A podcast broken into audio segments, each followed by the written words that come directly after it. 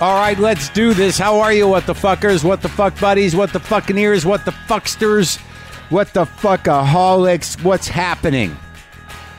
Oh, it's me, Marc Maron. This is WTF, my podcast. Welcome. I'm uh, happy you're here, as you can probably tell, perhaps, unless uh, these mics are absolutely fucking amazing, which they might be, but you could probably sense the room is different. You can probably sense that perhaps tonally things are a little different. I am in probably, I'm going to go ahead and say the second greatest city in this country. I, I, I, I'm not even going to go into why one is one or what one is. That's that's what a coward I am. But I'm in Chicago for a couple of days doing a thing. I don't even know if I can talk about the thing, but god damn it. I love Chicago. I shot my special in Chicago. For those of you who haven't seen that special, I know it's hard to find. I know it's hard to get, but go to epixhd.com and there's a way you could probably watch it. You might even have Epix. And they have it on the thing there at the demand place at epixhd.com. But don't worry, in a couple of months, it will be on Hulu, and we can all watch it together on Hulu. A lot of people get the Hulu. Eventually, all will see it. More later with me, Marc Maron, taped right here in Chicago. That was the last time I was here. I'm here to do a Joe Swanberg thing that I'm not really supposed to talk about, but uh, it's a pretty cool thing. I'm acting. I'm doing some, uh, you know, acting for me. I, I'm. I think I'm. Uh, I'm okay at acting uh, the part of me. I can do it, uh, you know, on camera for Maron. I can also do it uh, in other places, and I can do it where you can change the name. See, this is the trick of my acting technique: is that my technique is act exactly like yourself, give or take a little bit. Turns this down, turn that up, if you can make those kind of adjustments, and then just have a different name for the character. And then if people say like, well, he's not really acting, maybe they don't understand the character. That's how I justify and rationalize my acting technique. If you'd like to learn how to act uh, with the Marc Maron system, here here it is. Uh, just try not to be too self conscious. Act like yourself. React to things honestly and listen. And then take some direction, like you know, move over there, move over there. Uh, can you do an accent? Probably not. I probably can't. But uh, can you do? Uh, can you turn? Can you can you speak a little uh, lower? Yeah, but you might have to remind me because I, I do a lot of mic work where you're not even supposed to speak loud, but it's an enunciation thing. But anyway, so I'm doing some acting, and I'm sitting here in my room. This is morning before my call time, and there there are actors I'm acting with that uh, I'm pretty excited about. There's people I haven't met, but I'm going to be acting with uh, Jane Adams, who I'm, uh, very exciting to me because she's one of those actresses that um, I think I've met her, but I don't know. I'm just very familiar with uh, with her work, and I feel like I know her. And that happens a lot. That's one of the reasons I think that the podcast functions the way it does is I have a peculiar familiarity with people I've seen once. But uh, but I guess the point I was trying to make, I'm also working with some uh, young actresses. I'm working with uh, Emily Ratajkowski, and I'm working with um, Alexandra Marzella, who is a uh, performance artist. Emily is an actress. They both seem like lovely young women, uh, smart, talented people. But the thing is, like, I don't know, like, Alexandra, I don't know what she's a performance artist. And all I know is I'll tell you this right now. I'm in my room right now um, doing this. I'm talking on the mic. I'm being as honest as possible. I don't feel great. I feel a slight nag of a buggy kind of, but I, you know, I'm not that. That's between me and you. I'm just trying to, you know, you know, kind of suck it up and do the work. And she's probably in her room uh, doing a naked um, Snapchat. I don't know what Snapchat is. I, it was j- just shown to me recently. And I don't know what this whole world of art is. I don't know this immediacy. I can't get involved with it. Am I just am, am I a dinosaur? Am I am I almost ex- extinct? Uh, w- is my intellectual context almost uh, diminished? Is it culturally completely irrelevant artistically? I mean, the woman I'm seeing, Sarah Cain, she's a a painter. I understand painting. I understand a beautiful abstract canvas. I understand the skill set that goes involved that gets involved with that. But there's a whole world of technological uh, expression, art that uh, I don't know, man. Maybe I got to get hip. Maybe I don't have time. But uh, it's it's interesting to see it. I'm also working with uh, David Pasquesi, who's a, Chicago guy who I've known. Uh, I have a couple of scenes with him. Why am I telling you all this? Am I just gloating? No, I, I mean I got to tell you what's going on and exactly what is going on. Joe Swanberg is uh, directing, and I love that guy. Maybe you guys uh, heard me um, interview him. Uh, I think he's a great director, and he's very fun to work with. And today, you know, I have to act like uh, I'm getting boozed up because it's Chicago. So today's show, speaking of art, speaking of performance art, Alexandra Marzella is the new incarnation of performance art. Uh, I was on the Lower East Side of Manhattan during the I, I would I would think is the tail end of what was the performance art scene of the 70s and 80s. I think it was sort of crashing down. My point is Eric Bogosian is uh, on the show today. Eric Bogosian, the uh, writer, actor, performance artist, uh, playwright, one man show inventor. I think uh, it was Bogosian, you know, outside of theatrical presentations of maybe Hal Holbrook doing Mark Twain and some other stuff. Uh, I think that Bogosian can be credited for um, creating the modern one man show and making us all feel that uh, we could perhaps do a one man show. I've talked to Bogosian a couple of times, and I've seen him several times. And uh, he was one of those guys that, you know, when I was in New York, you'd see his books at St. Mark's bookstore, and you'd be like, that guy's the guy, sex, drugs, and rock and roll, man. And uh, Drinking in America, I think, was one of the other ones. And, you know, he was just a, he was a dude. He was a, a force down there. I think I saw Sex, Drugs, and Rock and Roll two or three times, twice as a works in progress and once as a finished piece. And I, I he was one of those guys where I was always sort of like, all right, this guy's really fucking good. He's got a lot of momentum. He's got a lot of power up there. He's good at the characters. But why isn't he just doing stand up comedy? Because he's going for the joke. A lot of these characters are going for the joke.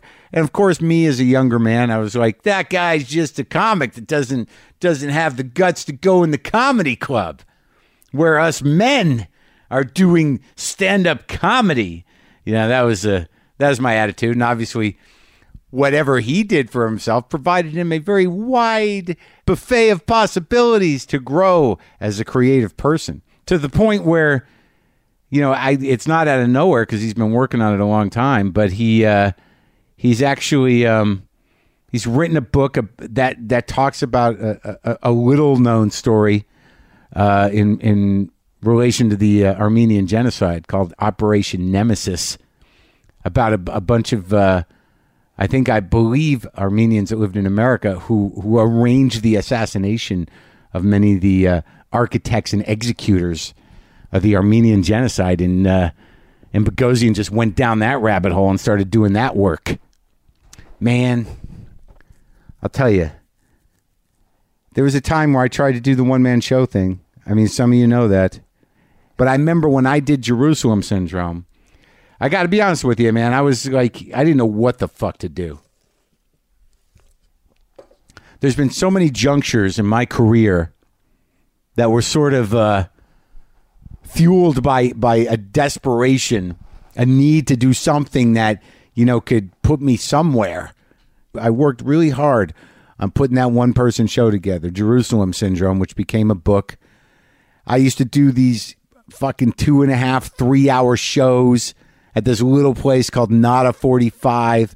Me and Kirsten Ames, who was my uh, director and dramaturge, just editing and recording and putting things together. And then we got a run at the Westbeth Theater. We had a set decorator and was like a big deal. It was like you know, it was a big deal for me to not improvise, to stay on a script, to to do actions when I was supposed to be act doing actions, to to to to make movements that were planned and written. It was it was ridiculously difficult A couple of months I ran at Westbeth. I don't know what I was thinking, but uh, but I I got a I got a New York Times review, and the guy was like he seemed to like the show, I guess, but I think his his note was um, the character of Maron doesn't really transform. And I'd never gotten that out of that. I never got that out of my mind. That that a theatrical performance, something that's called a piece of theater, there should be some transformation. I don't know whose fucking rule is that, or if that's just a rule that that that's something that happens in act at the end of act two or whatever. If it's not just about story, it's some sort of transformation. But uh, you know, it was a fairly positive review, and at the end, he said, uh, "We'll see what happens with this Marc Maron character." This is where one person show ends up. This was the painful thing in, in a way, where you know because it was Jerusalem syndrome is roughly about a trip to Israel, but more about framing all of my weird obsessions and compulsions in some sort of spiritual context or religious context that uh, you know I, I, I, couldn't get a regular agent uh, you know and and I got a, a, personal appearance agent that that dealt with uh, random people who did one person shows, Janine Frank. God bless her, does a great job. But uh, I started uh, booking uh, Jewish community centers. oh, man. I'm doing so much better. I don't know if you really know, you know, you, really feel in your guts who you are and what you're doing and what it means and you know what you need to do to uh, perhaps change your life when you're you're doing your off Broadway show at uh, a Jewish community center, you know, in in Newton, Massachusetts, or I, uh, you know, for like a, a half a house of people that were expecting something fundamentally Jewish, and uh, you know where you're cussing and you're doing your little bits to, you know, um, um, a lot of senior citizens, a few younger people, but. Uh, I needless to say, my friends, I, have hit a few bottoms in in this life, but uh, but now I'm in Chicago, working with Joe uh, Swanberg and some interesting people, and I'm excited. I talked to Bogosian about. I always bring it up, and we actually have a. I, I like Eric. We are. I believe we are friends. Uh, the the times we spent together have been engaging and exciting. He's a very um, excited and manic and thoughtful and, and bright guy. And he's a creative guy and he likes to talk. So it's great for me. So enjoy this uh, conversation that I had with uh, Eric Bogosian. Uh, I'm again. I'm uh, I'm not in the garage right now, so there will be no guitar playing at the end. I don't even know why I'm telling you that now. I just I don't want you to get your expectations up. Eric's new book is called Operation Nemesis. It's available wherever you get books. All right, so this is me and Bogosian.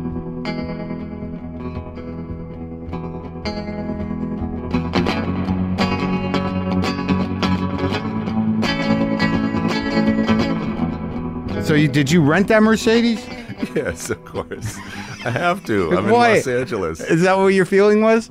Yes. Do you own it? Because in in LA, if you show up and you don't have a nice car, suddenly you're like a second class citizen. They know I, all about you. I was driving a 2006 Camry for years, and I finally had that moment where I had to go to an event, and I pulled up to the valet, and I was like embarrassed.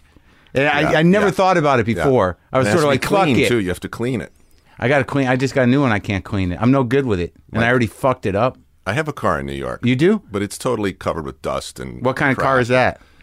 Just a Toyota Highlander that you drive in the city with, with 150,000 miles. Right.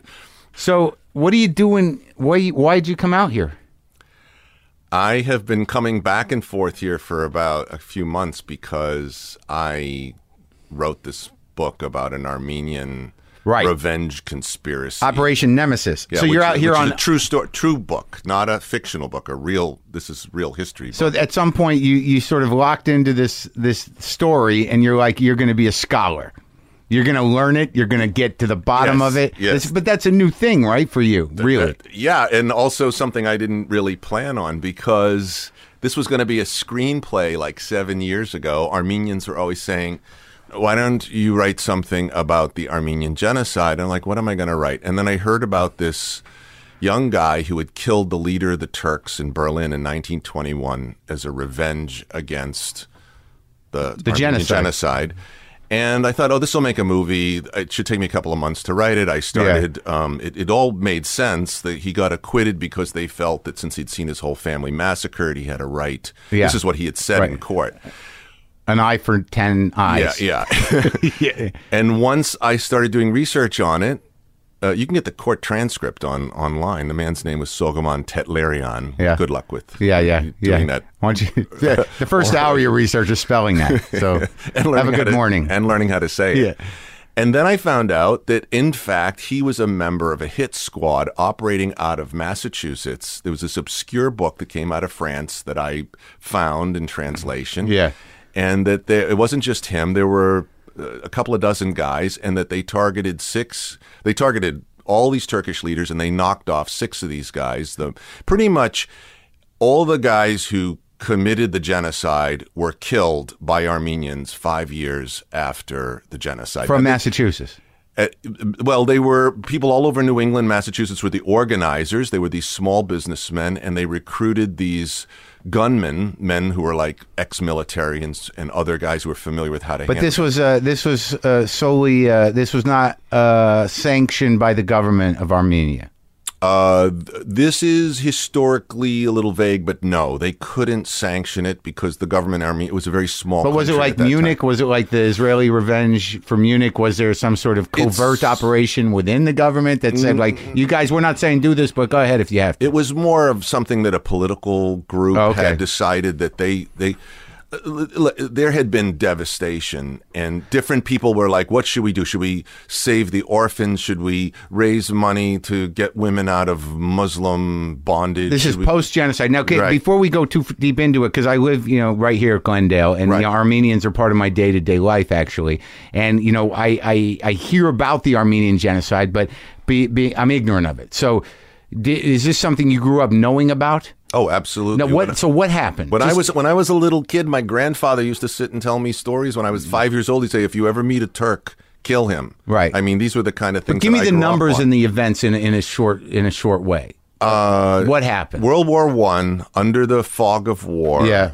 The the leaders of the what was then the Ottoman Empire, the Turkish government, figured they can get rid of all the Armenians and when nobody's looking and and take over that that turf. They yeah, they could take their property, right. they could take their their position, their mines, their factories and uh, also get rid of them because right. they were Christians in a Muslim country. There's there's a it's a horrible echo of what's actually happening right now over there. And so in, in 1915, 1916 were the big killing years and the estimates are that over a million people uh-huh. were, and the, we're talking about civilians here. We're talking about women, children, just going through the streets shooting them, or, or actually camps. Or well, they they send out uh, soldiers. If it's a small village, you mm-hmm. just bring everybody, you just kill everybody, right. or you kill all the men, cut right. their throats or whatever, oh. and then send the women on a deportation caravan with their children, which goes into the desert, which you can't survive. Uh-huh. This is classic. And so, if they can possibly get to the place in Syria, which was where they were aiming them, which is this desert, and they might go in circles for weeks and then mm-hmm. finally, you know, just wear them all out. Anybody who got there, they were concentration camps, and then they died there as well in Der Zor, which is what which is in the news all the time. Now, as like as a Jewish guy, you know, you grow up with these stories. Uh, you know, the never forget the Holocaust. You know, generationally, even if I didn't have family that w- that died in the Holocaust, it was something that you were brought aware of culturally as a Jew. So now, as a, an Armenian kid, you're full Armenian. So your grandfather would tell you this, these stories. He saw his family get killed, maybe. Well, he saw things that he would tell me about. Like they would get round up everybody into the church, lock the doors, and burn the church down with the people in it. And that was something that he told me about. Terrifying as a kid. I don't know what I made of it. It all seemed like it had happened very far away in a very. First of all, I had no idea. What is Armenia? Where is Armenia? Were we Middle Eastern? Did they ride camels? Yeah, but I didn't know any about that. So you like, grew up with these yeah. rituals and habits and foods. Yeah. You know, and culture. Yeah, it, and I loved it. I, loved being course. Armenian. In fact, you know, just trying to embrace my roots, which, to be honest, coming into this Hollywood thing in the 80s, and I have an agent saying, if you fix your nose and straighten your hair and change your last name, you have a future in this. Did they really say that? Yes, he took me to the grill when I got signed at William Morris in 1983. He looked at you have a lot of talent just do these things. They, did, but then right after you said no, did he say like, "Well, we'll cast you as a Jew"? That's my, been my job pretty much. I am the archetypical Jewish guy yeah. on everything I do. Right, you did that Woody Allen movie. I've which, done well. Uh, which one was that? Uh, Where you played the brother-in-law, deconstructing Harry. That was great. Yeah, thank yeah, you. Yeah. I learned a lot about acting doing that particular bit. Uh, really? From him because he's pretty uh, hands no, off. I just I was I only had a few lines. I mean, I had a few pages with Caroline Aaron, and then I and I was like, today I'm not going to go to craft services and hang out all day and talk, complain about my agent. I'm right. going to stay in my trailer and I'm going to just keep doing these 12 lines over and over again. Right. And uh, and he goes fairly slowly, lighting and everything. Uh-huh. And I was in there like six hours. I already knew it when I got to set. Going deep Jew. And then I went, yeah, yeah. But I really thought about what what are you really saying here? What's happening? And I had never really done that deep work before, and that and it was a choice. now I bring it. Now time. I bring it to everything I do. I say, wait a minute, you think you know this? You think you know your lines? You think you know what the scene's about?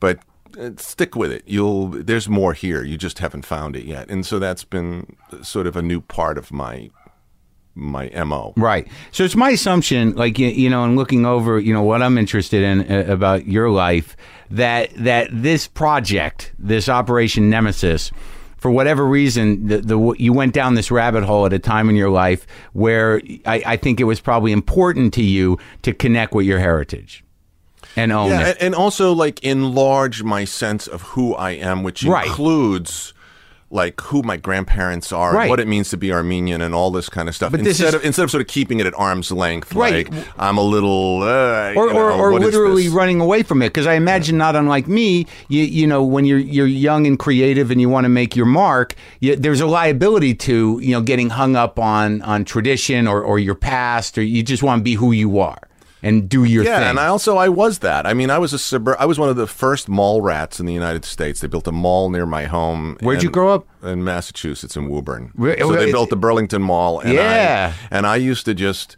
me and my friend. We got busted there smoking pot. In the, I'm 62. So I'm 50. All right, so 10 years before I the, that was the first mall. That was uh, that was when yeah. it started happening. So we they didn't know when they built the malls right. that it would attract teenagers who would just go there and Spend hang around. Day. Yeah, and we were in the we were in the parking lot smoking weed. Yeah, we'd actually just dropped acid as well, and and the cops busted. I'm like next thing I know, I'm in handcuffs. Yeah, on acid. tripping on acid in a jail cell in Burlington.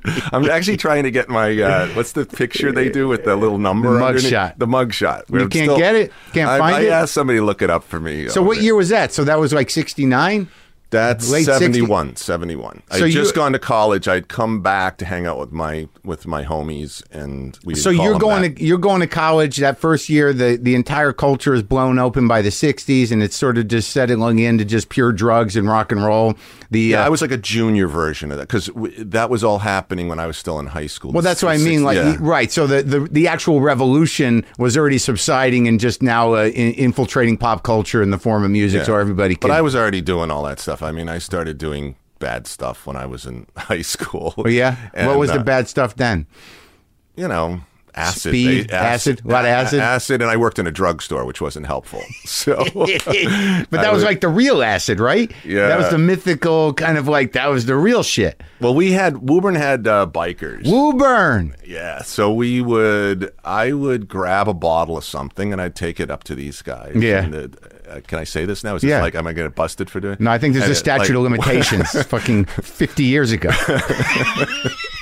White Cross, you know, I'd find a bottle of yeah, White Cross, yeah. and I'd find these bikers, and they'd say, "Here, here's a bag of weed for that." And yeah, that's because that's all I wanted was just some. So they, those are like bennies almost. There was like yeah. the little white speeds. Yeah, you got to take like five of them. It. And I loved hanging around those guys because they kind of protected me. I grew up in a town that, I mean, it wasn't there were a lot of tough guys in my town. I remember and I wasn't I wasn't tough. Right. So right. I needed I needed the big guy. And you were Armenian.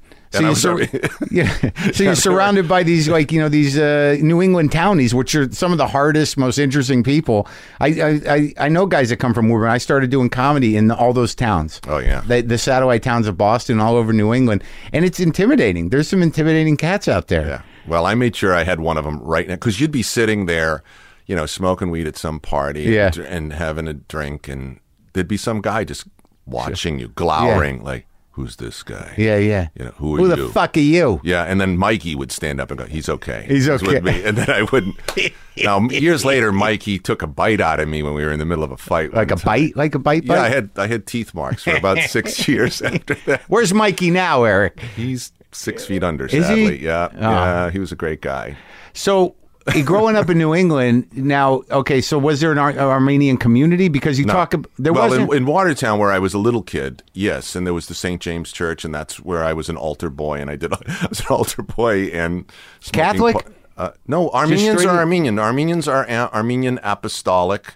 Uh, they have slightly different groupings, like especially down here in Southern California, you have the the the, the uh, more political Armenians. They're they're one group, and then there's the the guys that I came up with, which are like, but they're all Armenian. Armenian is the oldest Christian religion pretty much in the world. In 301 AD, the the Armenians decided to become Christian. Uh huh. Maybe at the time it seemed like a good idea. Yeah. It's very. so there's still a few people that remember Jesus or had, or had a grandfather that my grandfather used to run with Jesus. Oh yeah, the first apostles went to Armenia. Yeah, yeah, that's where they went. Right. Uh, Bartholomew. Guess we're out of work. We got to spread the word. Unfortunately, a few hundred years later, you have uh, the the first giant Muslim empire, the Arabs. They don't really like Christians, and Mm-hmm. Right. then they're followed by the uh, the Turkish Muslim empires, the Mongols. All none of these guys are happy about. It. And it's still Christian- going on. Uh, It's yes, insane. sadly, sadly. On my way here today, I was thinking we're going to talk about whatever it is we're going to talk Yeah. about, and such such bad shit is happening over there right now. I wish we, you know, I wonder to what degree. Just if we can take one second to be a little political Sure. here. Um, to what degree there's a kind of a racism against Middle Eastern people that people don't care about what's happening to all these Syrian refugees. It's just some statistic. And especially for us as Americans who started all this crap in the first place and why everybody's running all over the place over there. What are we doing to help them? You know, these, I mean, it's going to start getting cold out there in, Yeah. a, in a month or so. And these are just families just stuck People. all over the place. In fact, it was this kind of thing that, that kicked in my feelings about what were my roots back when Serbia and Bosnia was happening in the 90s. I would watch these refugees coming out of these towns and I'd say, that must have been what it was like for my family and my people because this is what happens. They come in, these people are just Yeah. living their life, Yeah. not bothering anybody. They're not even political or they're not thinking about it. No, they're just and the living- next thing yeah, you know, they're in the street, An no home. army shows up. They take all the men off Mm. and they put a bullet in their head, and then they take all the women and they do stuff with the women, and then who knows? I mean, in the in hundred years ago, they the children were valuable too. You could a child. You could keep that child to be like a Uh, little yeah, slave a for slave, you, sure, or yeah. Mm-hmm. your or it could be your child. You could adopt the child. Right. So at any rate, I just think that we got to think about this is a major humanitarian Yeah. screw up, and I wonder to what degree because these people are Middle Eastern, Yeah. nobody seems to care that much. I mean, people care, I, but I don't know. Like it might be that, but it's also just a, about American culture in general. That the you know the level of distraction and immediacy to people's lives, uh, you know, and their concerns are, are selfish, but also complicated. I don't know that necessarily you know Americans are bad people or judging it as Middle Eastern. It's just not here. I, I yeah, think but we started it. That's the. I know, thing. but you know, I we get people that take. responsibility. Well, no, I'm not arguing with you, but I, don't, Yeah. I don't know if No, I that see what you're saying. if that if that if that occurs on a personal level. I don't know that if the average American, if they really knew what was going on, I think they'd be like, "Well, I'd like to help," but I, I think the leap for an average personal, you know, one-on-one American to go like, "This is my fault," that that's a different political issue. But a humanitarian movement, you know, certainly should should people should be aware. But what I think is interesting about you is that you, early on in your career, have always been, you know, a voice of of brutal satire of this country. So your your awareness. Of, of what America is on, on not necessarily political level on a cultural level was intact you know from the beginning. And as you get older and now you get wiser and you get more empathetic and your heart gets bigger you're able to sort of broaden that the the understanding of what America is responsible for on a global level you know into this awareness now and this work with Armenia. But but like when I look at think about you you know or whatever I I uh, project as who you were on the Lower East Side in 1980 or whenever the fuck that started Yeah.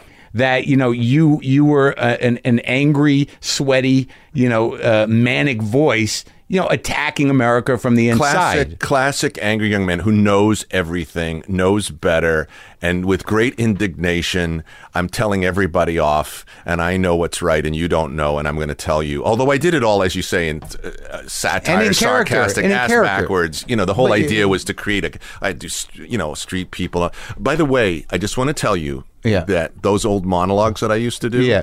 I have all my friends doing them now, and we have them online, 100monologues.com. I just want to tell you that. We've been spending a couple of years. We've now got 50 of them because it turned out over those 20 years, I had done 100 different bits. Yeah. And Characters, a lot yeah, of them. and somebody was saying one day, I don't know who it was, one of my friends uh, said, you know, I could do one of those. And then we started shooting them and collecting How do they hold up? They're good. Yeah? They're funny.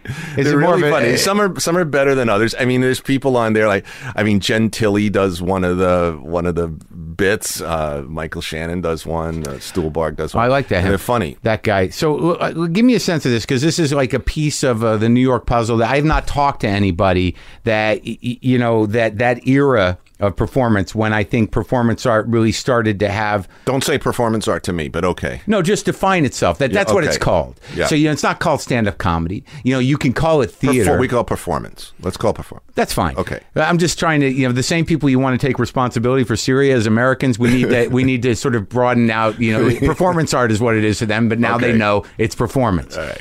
But uh but what was it what was the scene because you come out what did you go to theater school and then go to New York? I mean, Yeah. you're in Woburn. How the fuck did you I decide was I was a theater guy. I, I had never been to theater when I was a kid. When I was Yeah. a teenager, we did theater one day in English class, Right. And I was like a fish to water. I was like, "This is this is great. What is this we're doing?" what was it?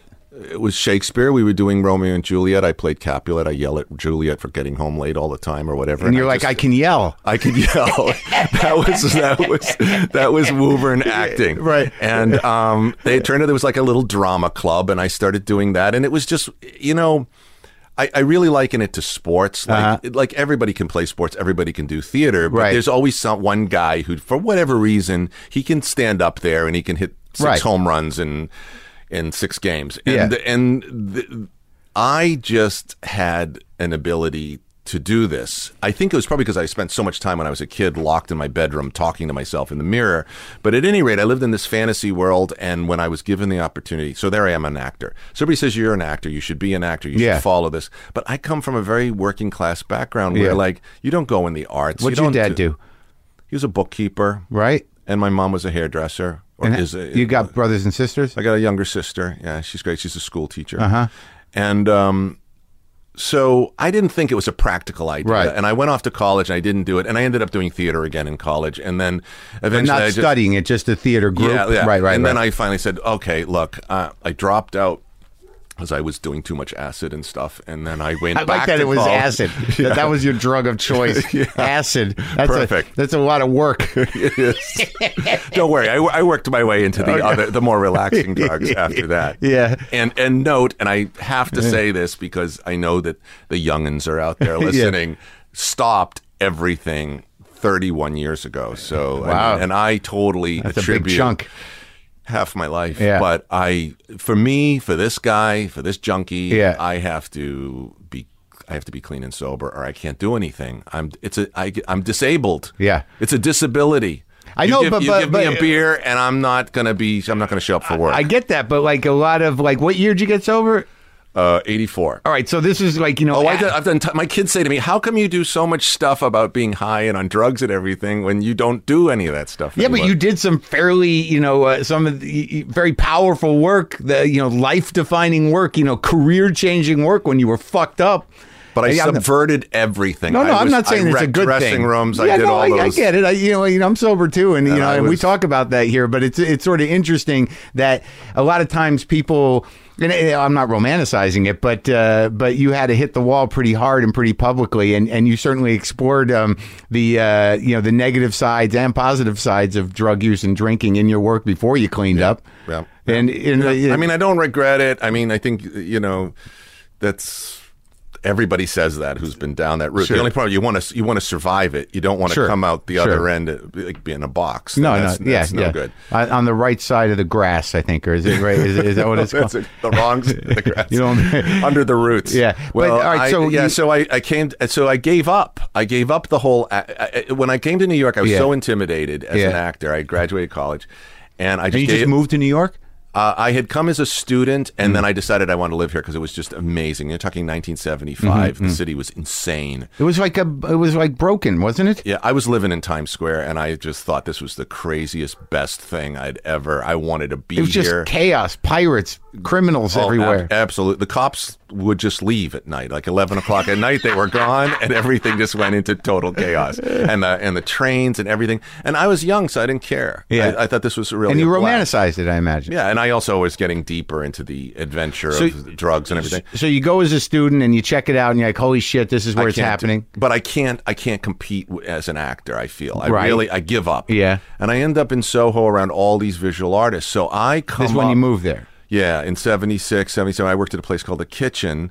Right. And all my friends were either composers, choreographers, or visual artists. There weren't, I didn't have any theater guys. But, but but this was sort of the beginning of that that that artistic renaissance of of sort of a whole new type of expression. There was an art scene in New York that you know wasn't like the painters of the you know 50s and 60s that sort of evolved out of the the you know whatever the New York art scene was and now was going into all these different areas and taking real chances though, right? well, it was, it had gotten very minimal and it had gotten very esoteric. Like who were the people when you well, got just prior to that, you you basically Phil Glass is the king of music, or he's becoming Just starting, right? And there's everything, yeah. Donald Judd and and you know really clean, High-minded shit. Yeah, yeah.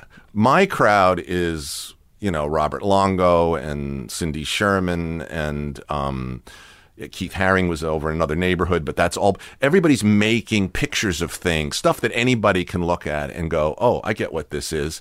And um, and we were having fun. We were also in the clubs like all the time, and this was just it was what had happened. What was, were the clubs like CB's or, or the other ones like yeah, Mud, Club? Mud, Mud Club and um, tier tier three. so at that places. time, you know, you're so seeing- there's just a zillion young people showing up in New York, just thinking, "What crazy shit can But I um, make?" music, all the music that's going on, that's that's the height of CBGBs, right? And that's like the whole New York punk thing. You know, music is being after the, redefined. I showed up. My thing, I was not hip to the punk thing until somebody said we're going to go, and I'm like, I don't want to do that punk thing. Uh, when, after Hendrix died, I didn't want to go hear any more rock and roll, and they said, no, no, come with it, come hear this thing. Yeah. and I don't know. I think it was like. Um, Oh, uh, who was it? The Heartbreakers or something? Not Oh, Tom yeah. Petty Heartbreakers. No, no, Johnny the- Thunders. Johnny Yeah, yeah, Thunders. and this stuff was like real down and dirty rock and roll. Kansas City, uh, Yeah. uh, Max's Max's, Kansas Kansas, City. City.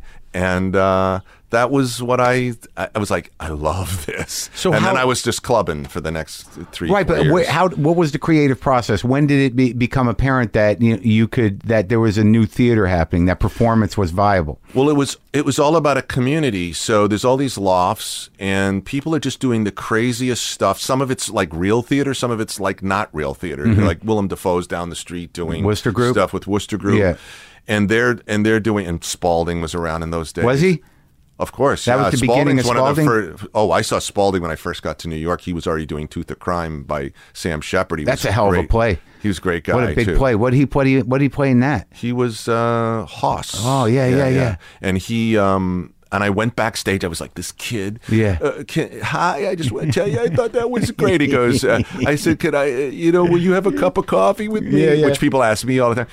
And he goes, uh, no, but you can buy me a drink. Right. And we went to Magoo's, and he was incredibly. I never forgot the fact that this man was kind to me, and we were friends. Uh, sadly, What'd he until tell you? died. He didn't tell me anything. I mean, what can you tell anybody? That's pretty much the smartest thing anybody could tell you is like, "Hey, kid, Yeah, just go yeah, for yeah, it." yeah. You know, what can Do you? you only do. you know. Just do it, right. That's what everybody has always said to me. That's what Oliver Stone said to me when we I was writing Talk Radio, the the movie of it. It was like, I don't know what to tell you. Just keep writing. All right, so you see the it's Wooster no good group. now, but keep writing. You're running around. There's all this vitality Yeah, and, and weird so- shit going on. I'm sure you saw some some stuff where you like, oh, what is that shit? Yeah, oh, all the time. But the the main thing was we were entertaining each other. Right. We were like, who can make up some crazy shit that's going to make the other guys laugh, as Right. opposed to I'm going to make something that's going to go to Broadway, or Right. I'm going to make something that's going to be like commercially, and there's no commercially anything. You've got some nights eight people in the audience. Oh, I know, people. yeah. And uh, yeah, I had one place one time. It was like six people, and none of them spoke English, and I'm like Yeah. playing to the guy who's taking Yeah, the money at yeah. the, the coin buy. Tough crowd. Um, and so I would be when I was writing, uh, I started creating these characters, these monologue things, and of course it was like when I first started it. This was very intimidating. I mean, now people are so used to seeing this stuff, but to do an old bum or something, a really crazy yelling at you kind of bum, Yeah. who had done that? You know, the only person who had, you know, they always forget that Robert Klein was the guy Sure. who first started doing Street People when he did that bit, Please. Do you remember Please? Please! Yeah. He's a, uh, this guy in the street. Uh, he did Junkies. comedian. So, so- And then yeah. Pryor did it too. Oh, well, in Pryor, these guys are a big influence on me. The energy, Mm-hmm. the like come out and uh, yeah, the Pryor, the first Pryor live yeah. movie Right. knocked me out and I said I want to do that kind of energy in a theater because I am so bored with what's happening in the theater. So I started doing this stuff in these little and, and it was very aggressive. Never was- thought comedy though. I think we've talked about this before. Like because there wasn't really a comedy club scene there, so I, No. I'll I'll, uh, I'll I'll give you a, a pass on that. But was there ever a thought to that? Oh, you there was sure because at a certain point they started lumping me together with the new comic scene, which had, was breaking. Mm-hmm. Catch Rising later. Star. Yeah, that. Well, you know, Gilbert was doing his stuff. Richard, and- yeah, yeah, and, yeah. and so they would say, "You're part of this." Like Right. Esquire wrote a piece about it or something. So I go, "Okay, I'm going to go do that." So I went Catch.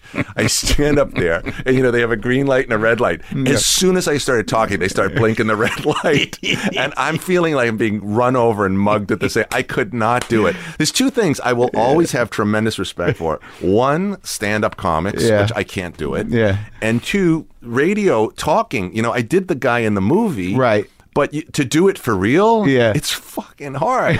it's hard. They've they've I've been guest I've guested Sure. for people. They say, "Hey, why don't you take the show for a night?" Vince Scelsa would have me do. it. Right, right. And I'm trying to think of what to say, and I can't think of anything. Yeah. Because if I have a month to write a line Sure, for a right. Yeah, character, yeah, yeah. then I'll play the guy. yeah, just to fill that dead air. You keep going. Yeah. Oh, But- it's and, and also I don't think people realize that everything you say, you've got to be ready to stand behind. Yeah. And if I have time to think about it, I can do that. But Yeah. to be a guy who says, "This is my view of life," Yeah. And and I'm gonna, it's gonna be consistent and all. And Yeah, but a lot of times it, it, it becomes a character. You, you- know what I It's mean? all So- a character. right. Everything you do is a character. You're a character right now. I'm a character right now. I'm Right. nothing like this in real life. Yeah, completely, I, I know. I know. You're I'm just- quiet. you, you rarely talk. Well, I was thinking about you with your cats, and I was thinking if people could only see what I how I actually spend my day. I have plants. Yeah. I water my plants, and Yeah. my big moment of the day is checking the mail to Yeah. see if I got a residual check.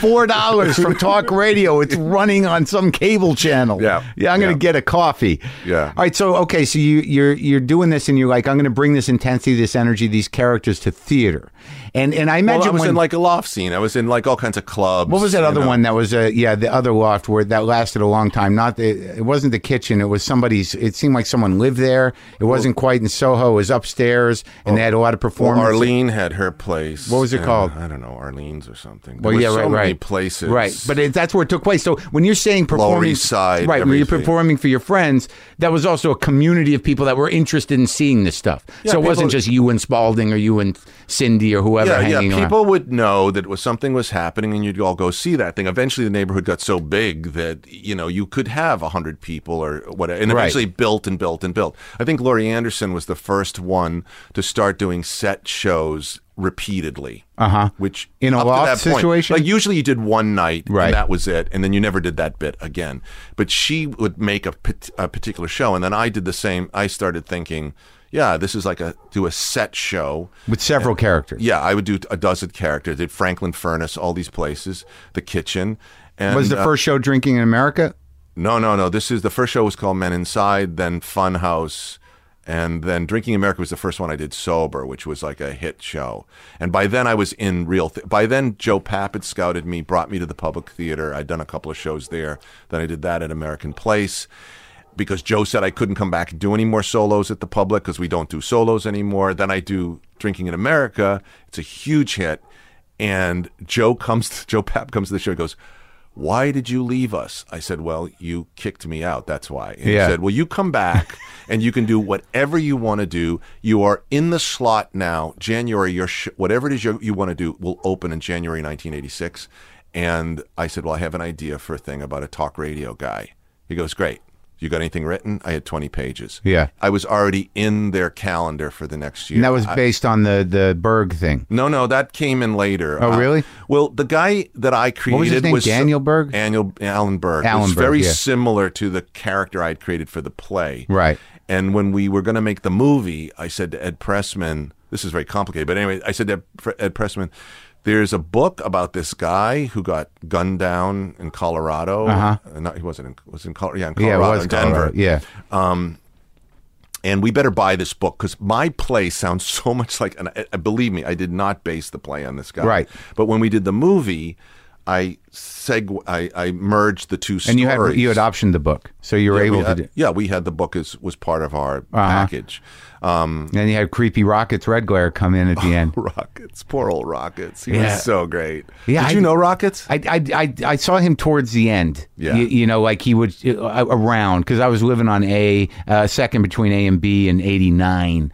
90, 89 to 91, 92. And I don't remember where I saw him, but I was excited. And I didn't even know what his place in the whole scheme of things was, but I knew he was in that your movie and I knew he was sort of a guy, a Well, Rockets was guy. a, Rockets was a famous character of the scene, famous Right. junkie, big junkie, Right. and kind of a doorman at, at, at various places. Uh-huh.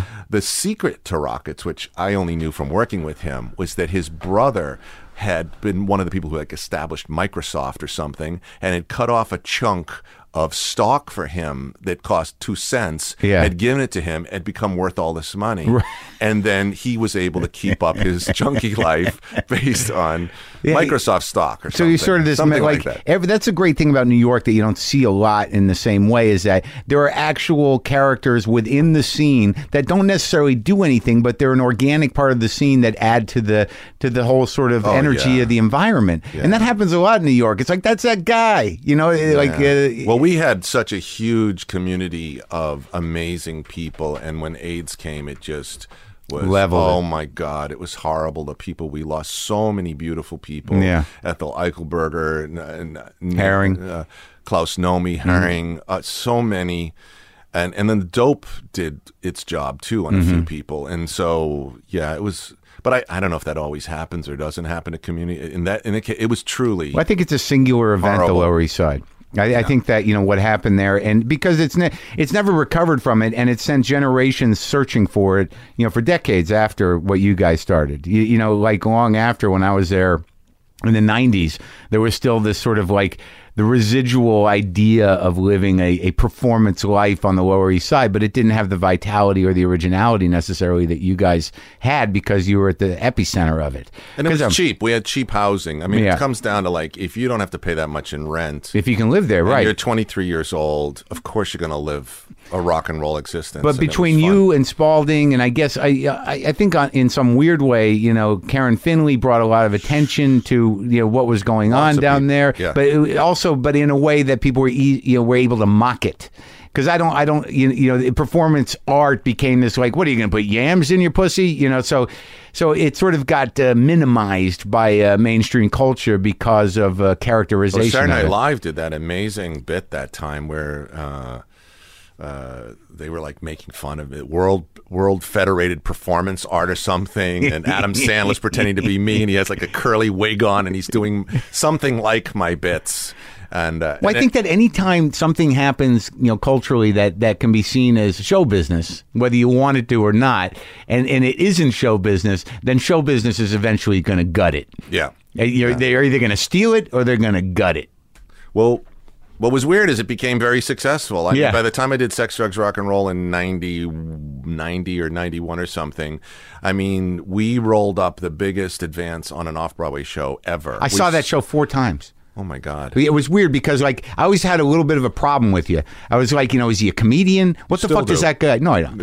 What, what does that guy do? You know, because I was like, you know, diehard comic, and I'm like, he just wants to be a comic, you know. And then I went to see. uh because I'd, I'd read about you and I'd, you know, I don't, I'd seen probably seen talk radio by that point and I, I'd never seen you live before.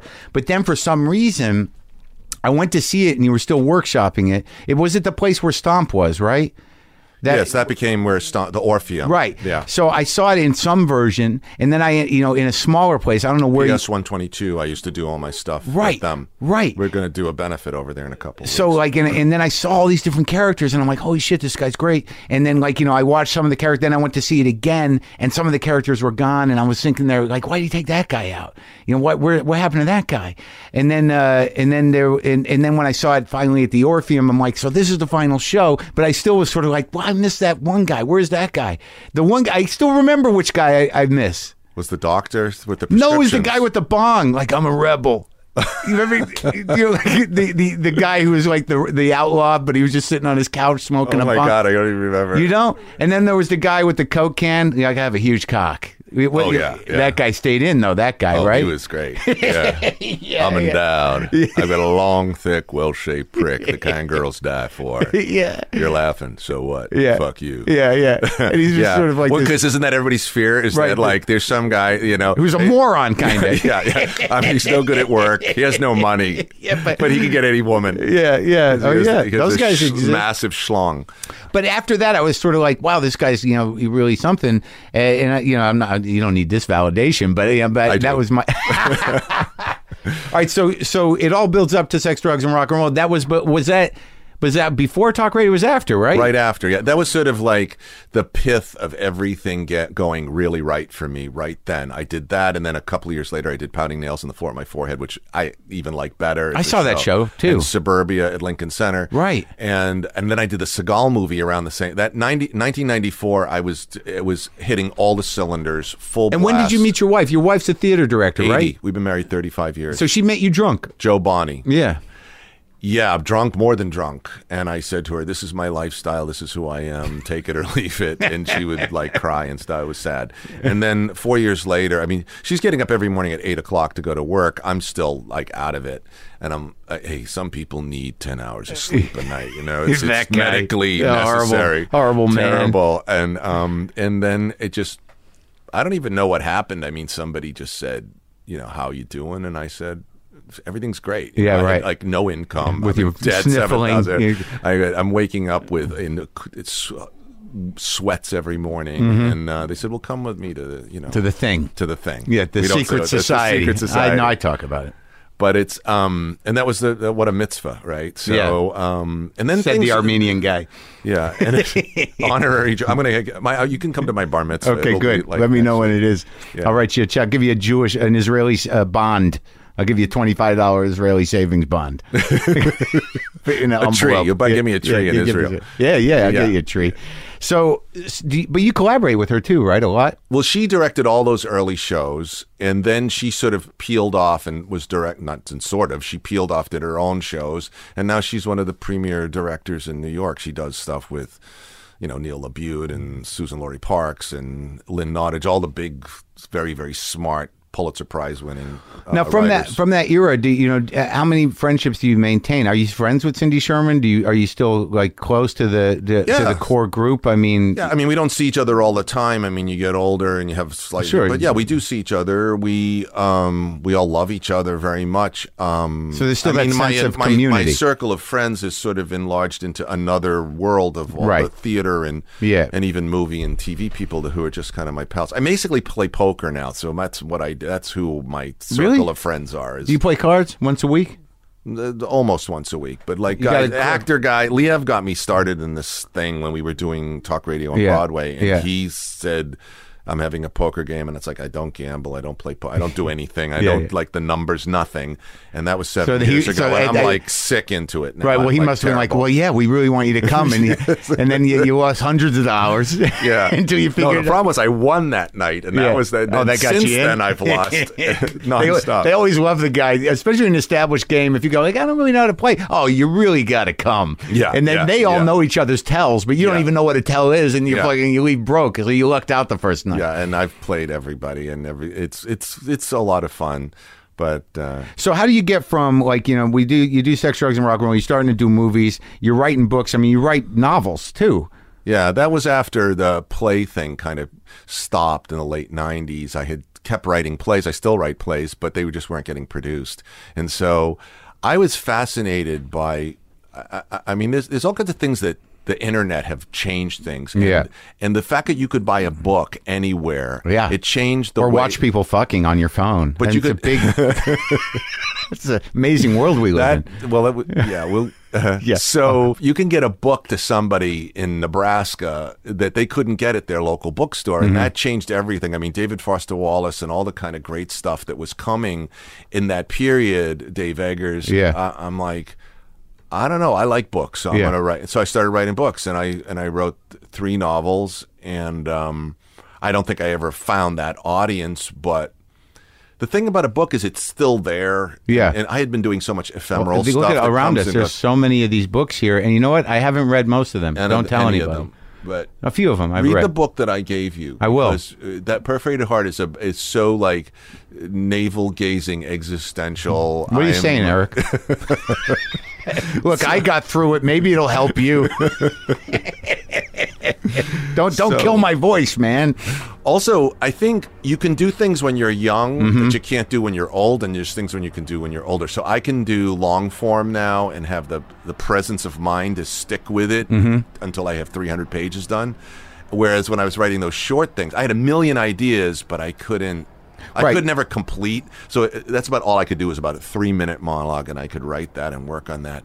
And now I'm in this other zone where maybe my ideas aren't so great, but I can write something very You have long. discipline. You have a, a, a, different type of patience. You have creative confidence in a and I way. and I had been writing all through this period. Once I did talk radio, I was working for the man here in Hollywood. Right. Like I did, you know, numerous, CSI, numerous- right?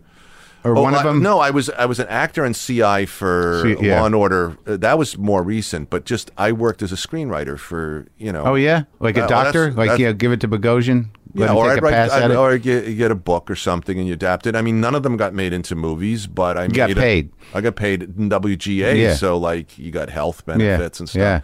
So that was like my invisible job. Right. Nobody knew I was doing. Right. And I did that for about 15, 20 years and was good. Yeah, You know, you have kids, right? I have two boys, yeah. How old are they? 28 and 24. Holy shit! Yeah, holy shit is right. So they're like How they uh, doing? Great. Good. Yeah, they're not in college anymore. So now I can start to do my own life again, run around and Do you hang out with them? Oh, absolutely. Yeah. I mean, that's. I'm not going to say. I mean, my relationship with my parents was fine, but it was typical of that time, which is Sure. they're the parents and I'm Yeah. the. But I had that completely. I love you, but fuck you. I gotta Yeah, go. and I'm angry at them, and I'm not around, and I go Yeah, away for a long yeah. period of time. But my my guys, I mean, I spent a lot. First of all, I'm the generation of dads who spent a lot of time changing diapers and doing all that stuff with the and always around them. My wife was working a lot, so I'm with, and so now they're these men that I have. I have a relationship with I don't have with anybody else, and you know what? They make me laugh. And Oh, that's that's all great. I, that's all I care about in relationships. and they don't know drunk If you Eric. make me laugh, right? No, Yeah. never. That's great. Yeah, they didn't never see me drunk. They just heard the story. They saw me rageaholic though. I was early on when I was first getting sober, and they were a little. Yeah. Daddy could get a little. They call me crazy daddy, and everybody would like leave the room because I'm going nuts. How'd you deal with fun. that? Because I, you know, like I'm just reckoning with that now in the last few years. You know, at 16 years sober, the the rage problem finally exhausted itself. It, it literally Yeah, that's about when it. That's about when it burns out. Well, more and more, there's less and less to like. What am I? What am I being so freak? What am I so crazy about? What Why am I so afraid of? Yeah. What am I afraid of? Yeah. Uh, for me, it came to a sudden end because a friend of mine's son died from a drug overdose when he Hmm. was like 18 years old. One of my best friends. It was mind blowing heartbreaking. just it had changed my whole notion of what's important, what isn't important in my life, and what am I losing my shit over this because he didn't do the Spanish homework. Who Right. cares? Right. And so I just stopped. I just said, "This. I don't care," because it was all about fear, like they're not going to get into college or something. And Right. it's like, right. "Wait, really? Right. You never cared about this shit in the first place. Why is this something that you're losing? You're going nuts. And so I just stopped. I said, if this kid ends up on the couch for the rest of his life smoking weed, which they never did any of that stuff. But, but it's interesting okay. what kicks in. You know, despite whatever you grew up with, there is that idea that you want your kids to have a opportunity to, you know, to to find their way in the world, to do the the responsible thing, even if they're, you know, they think that they don't want it now. There's that I imagine with a kid where it's sort of like you may think that you want to be this way now, but you're going to regret it. Yeah, and and you, there must well, we, have been some shame you were more, carrying. Well, we had more frank conversations than I ever had with my parents. I mean, I I would say to him, like Harry when he was twelve or something. I said, "Look, look."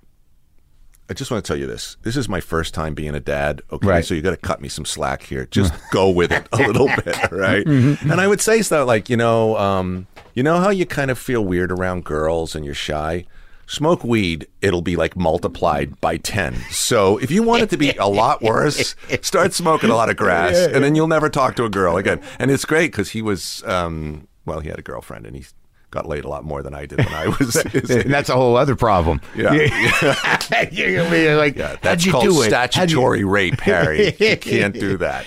So, so you've had all these different sort of lives creatively, you know, as a you know performer and actor, screenwriter, novelist, and and collaborator with with other people and stuff. And and so I I imagine like this brings us to this point where you know you want to own your heritage, and then this book like I just have to assume that, and, and, I'm projecting, and you can tell me if I'm wrong. That you know when this thing started to blossom and and sort of you know reveal all these things to you, not only about the Armenian genocide or about the history, that your your sense of family and everything else must have just kind of converged as well on this.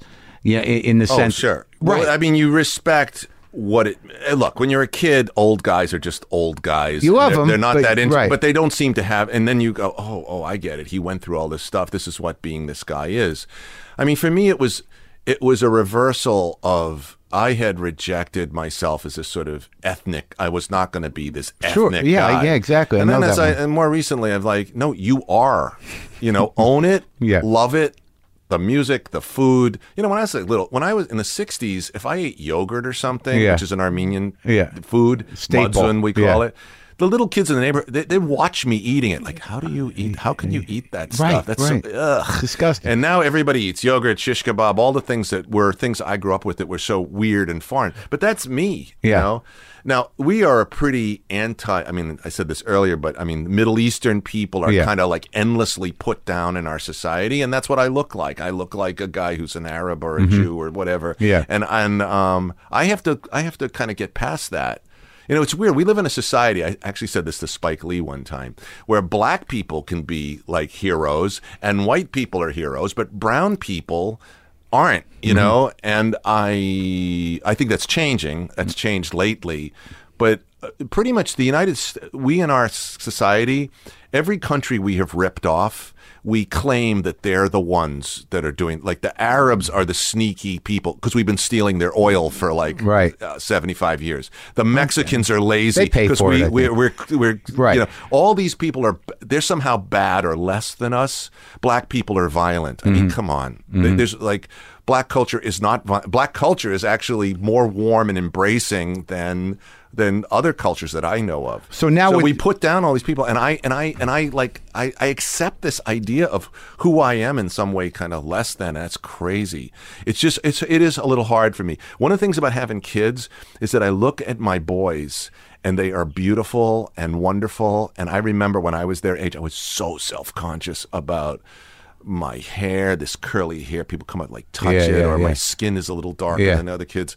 And I look at my kids and go, how could I have ever thought that about myself? What a so, horrible thing. So the, the, the act of, of Operation Nemesis, the act of creating this book, not only it, it, it's an act of integration yourself into your heritage and also the, the history of what you're talking about into the fabric of our culture that you know you're raising awareness, and also now you're a celebrated Armenian. I would imagine. I mean, you're here to. You, oh, the, the, community, particularly the um, the people who are the, the, Armenian community has a very political side and a very non-political mm-hmm. side. In the political side, I was never part of that world. Uh, they're, they're the Armenian National Committee, who are actually having this big banquet this weekend and have and are honoring me with giving me an award. They have been so supportive. They are also the people who made sure everyone was aware of the Armenian genocide, the centennial mm-hmm. of it last April, which just happens.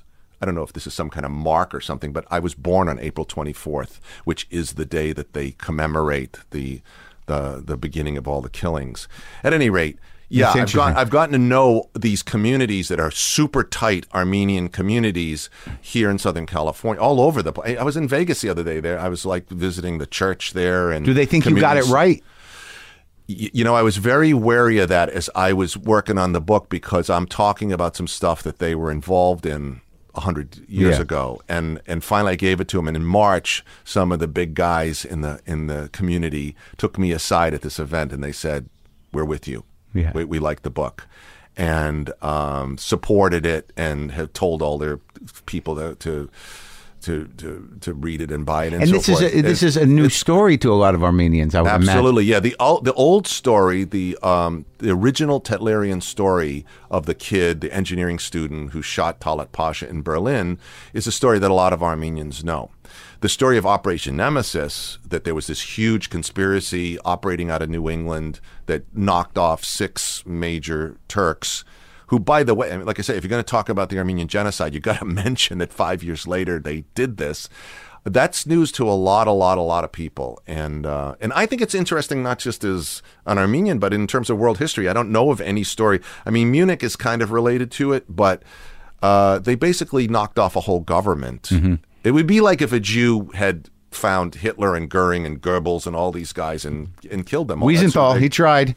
Yeah, yeah, he got a yeah. few. Yeah, yeah and it has the same kind of um, uh, like with Eichmann going into another country right. and doing this thing. This is not legal. Right. So you're, you're stuck with this thing of like, it's kind of illegal. It's not kind of, it is illegal what they're doing. War they're. They're kind of murder incorporated yeah. going after these guys. Oh, you mean them? Yeah. And yeah. then there's this sort of sense of like, well, what is God? What's, what's justice? And then justice. Mm-hmm. And then you basically say, what's right? Mm-hmm. And if these guys are really, and they are responsible for murdering a million people, then some people felt it was their job to go and hunt them not let and, them get away with yeah, it, or maybe come back to power later and keep killing more Armenians, which was another part of it. What they had, by the way, I have to say, yeah. they they had already been condemned to death by trials after sure. the war. There were war crimes trials, and all these men had been.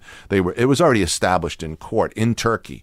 Um, but at any rate, I just this story blew me away. I didn't know it. I honestly, working on it, I thought I was going to get it done a lot faster than I'm I'm good friends with Sarah Vowell, mm-hmm. and she was sort of like rabbied me through this thing a little bit, and and so I thought, oh, I can write a popular history. I'll just learn all the facts, and then I'll kind of put it in my own voice. But it turned out to be a much more serious and hard thing. So about halfway through it, I realized I was really in deep with a complicated story. But what are you going to do? You got to finish it. So I kept going, and it's good you so had that a, discipline. It's a and you wrote something. I really that had could, nowhere else to go. I mean, be, I had to finish. What are you going to climb a mountain and go halfway? It's you like it's going to be a text. It is a text. It's a it's a and, and there's an audio book too. So it's me reading, and I don't know how to pronounce any of these Armenian names. So it's just insane trying to say all this stuff. I can I don't even know how to pronounce my own last name. You know, it's like it's Bogosian, Bogosian. What is Bohosian. Well, the correct pronunciation is Bohosian. Yeah, that that's not some, yeah, yeah. That's a little too true. Who? well, I used to do when I did like talk shows and Yeah. stuff when I first started my uh, career. They'd be like, "Today we have Eric." B- b- how do you say that name? I mean, I'm I- like, come on, Yeah, really? yeah, yeah. You're gonna have me on as a guest, and you're gonna do this. It's to hard. Me. I get it all the time. Marin, Moran, Moron. Fucking horrible. Mine, I think, is simple. It's a lot less complicated than yours. yeah, yeah, yeah. Uh, so, what part of New England did these guys work from?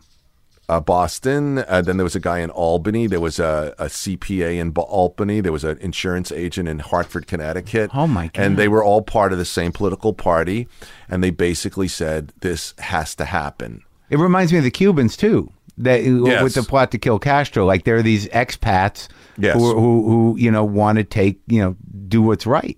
So they knew that this kid, Soghomon Tehlirian, had shot and killed somebody in Constantinople who they who was seen as sort of a traitor. And they recruited him. They brought him to Boston. They looked him over because they knew they wanted him to get caught so that then in the trial he could talk about the Armenian genocide. They wanted people to hear about it. So they needed a guy who who would be presentable. And he was a very sympathetic character with this Did he know he was going to get caught? yeah, he the plan was to get caught and to go and and then get as many witnesses into the trial as possible to talk about the Armenian genocide, which is what they did. So this was a very famous trial in 1921. New York Times covered it. It was covered all around the world. And uh, and this guy was so sympathetic because everybody thought that he had been the survivor of these massacres. He had seen his mother beheaded right in front of him, and he was just this engineering student. Happened to see this guy in the street and went and got a gun. Of course, none of that was true. He was he knew exactly what he was doing. In fact, I even referred to a CIA manual on on on how to kill people and the way he killed the guy which was to shoot him in the back of the neck right at the at the top of the spine that is the most effective way to make sure that your victim. and, and he one killed, shot. he killed all six of them no no he killed him and then there were other assassins who were operating all around Europe. There were there were all kinds of people. There were Armenians who spoke Turkish who pretended to be Turks and there was one guy who actually got circumcised so that when he was in like uh, the the hammam that Turks if they saw him they would think that he was Muslim because Muslims get circumcised like Jews do and right oh right.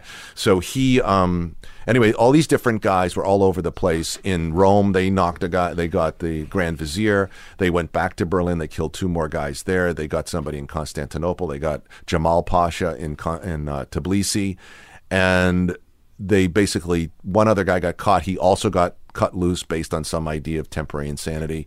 And they, they basically grew up. Most of them are old men here in California by the 1960s. There's pictures of them hanging around each other. I can show you in the picture. This guy killed two people. This guy killed three people. This guy killed. Wait, out here, like in Glendale? Uh, San Francisco, oh, Los yeah? Angeles. Well, so they kept more, in touch. Yeah. Oh, yeah. They know who each other. Although they never, they didn't talk about it. One of the interesting things about this whole thing was it sort of came out of nowhere. These were all nobodies. They were mm-hmm. all like nobody ever knew these people. And then once they shut the operation down, they basically put all the stuff away and didn't talk about it ever again. So when I heard this story, it was like, what? Mm. And where's the book on this? Where's something about this? And I couldn't. There was this one obscure book coming out of France by Jacques Derogy, and I used that for some source. And then I did my own research found out that British intelligence probably helped these guys out. British intelligence wanted these Turks killed as well. And they thought, well, we could kill them or we could just tell the Armenians where they live. Mm-hmm. And so they, they, I think they slipped the address to the Armenians. It's fascinating because, like, you know, you did this great service for the community and for history and for everything else. And you just, you know, the, the impetus was like, I'm going to write a movie and then oh, yeah. you then all of a sudden it became a bigger responsibility. It yeah. became a humanitarian responsibility. I don't know. I well, mean, obviously, I, whatever the compulsion was, you were like, "How has this story not been told properly?" Yeah, I mean, it wasn't an. E- I didn't see how the up there was a, no upside for ego. There was no money upside. I mean, Little Brown paid me in advance, but it wasn't that. That was like a, in it for that. How did that feel for you? Doing something relatively selfless. I don't know why I do anything. I just do stuff. I mean, come I on, you're dude, too sober to say that. No, listen, I did. I I met Mike Judge when I was working with Richard Linklater. I met Mike Judge down in Austin. Yeah. I said I love Beavis and Butthead do America. Uh, Beavis and Butthead. And uh, if you ever want anything, he goes, well, we're going to do this movie, Beavis and Butthead do America. And so I said, well, anything. So he had me do three voiceovers in that movie, you know, scale 500 mm-hmm. bucks or something. And I forgot about it. And, uh, you know, whatever it was, $50,000 later, uh, with all the royalties and everything, sure. because the movie was a huge, in fact, it's probably the biggest hit yeah. I've ever been involved with. But I, I'm, I try to lead with, well, let me put it this way. I try to lead with have fun, keep you know keep things interesting. And every time i try to do something for money or i'm i got this big plan yeah. I wrote an action movie one time because i thought i would sell it and get millions of dollars. Never works out. Yeah. All those plans right. don't work out. Right Good. I'm no good with the plans. I started a production company. I was going to make a live video, which uh-huh. exists. Spent sixty thousand dollars in this thing. Yeah. Nothing. Couldn't get anyone. No nobody wanted. No, it doesn't exist. yeah. I mean, you can go on the hundredmonologues.com site and see the. So you're things, you're but. doomed to uh, to operate from your passion. I'm doing having uh, being clueless. I just no, don't but you know. Get, I, you get possessed. The the first thing I right. You're a compulsive person. I mean, nobody writes an Armenian history book just because you know, like, yeah, I think I'm gonna. You, it, it you, just makes sense to me. You know, when I'm working on anything writing, and I know you've had this experience, it can it, it quickly becomes a dead end, or it like opens up like a flower, and you right, go, right. oh, oh wow, oh, I found this thing. This works. That's what. You, but that's what you're looking and, for. Yeah, that's yeah. that's the moment. Yeah. You, you, you can hope for that, but you can't plan it. Is basically what you're no, saying. No, you don't know what and and and I and I don't know where it's coming from, and I've kind of given into. Yeah, don't- let's see what happens. Sure. I'm. It makes life a little more exciting because since I'm not planning everything. Yeah. Uh, who knows what's going to be next year? I mean, the, you take the Law and Order thing. I Yeah. mean, my friend Warren Leight calls me up one day and says, "Come over to the offices today and say hi to everybody." I go, "I'm really busy today. I can't come over." He goes, "Well, Dick's here. Come over and say Dick Wolf." Mm-hmm. I said, I, I, "I really, Warren." I'm. T-. He goes, "I really think you should come over and say hi to Dick." So I come over. Dick Wolf says hi to me and says, "Do you want to be the captain on Law and Order?" And 60 episodes later, I've just done. I mean, I've had the time of my life, and it was a blast doing that thing. Did not see that coming. And you made a living doing what you do. yeah, It's good. Yeah, drinking. I was having cups of coffee. Walk in the room, say four lines, drink a cup of coffee, and get to be in that beginning, the header of the of the show. What do they, what do they do? Dum And, dum. and you wrote this amazing book about the this uh, this Yes, that untold paid for it. That paid for it. That But paid for the book. it's a it's an exciting life you lead, and, and Operation Nemesis just came out a few months ago, right? And you have you are are an active part of a community that you you just you uh you through youthful condescension detached from and Yes. now you have done this amazing gift Now I for them. realize how lucky I am to be one of these amazing people called Armenians. So that's what I am. all right well it was great talking to you eric Thanks, Marc.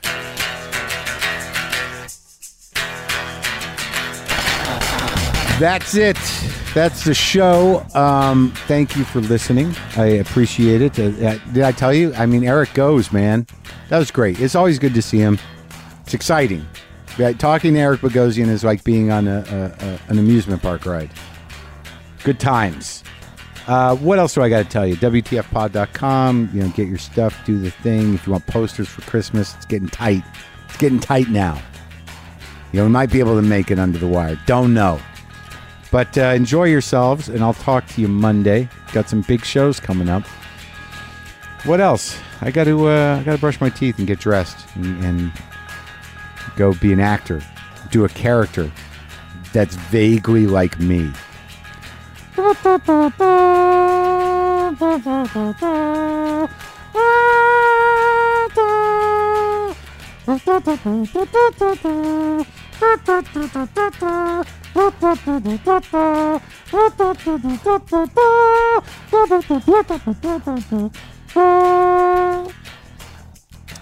It's a little uh, muted jazz trumpet for the end. Yep. Boomer lives!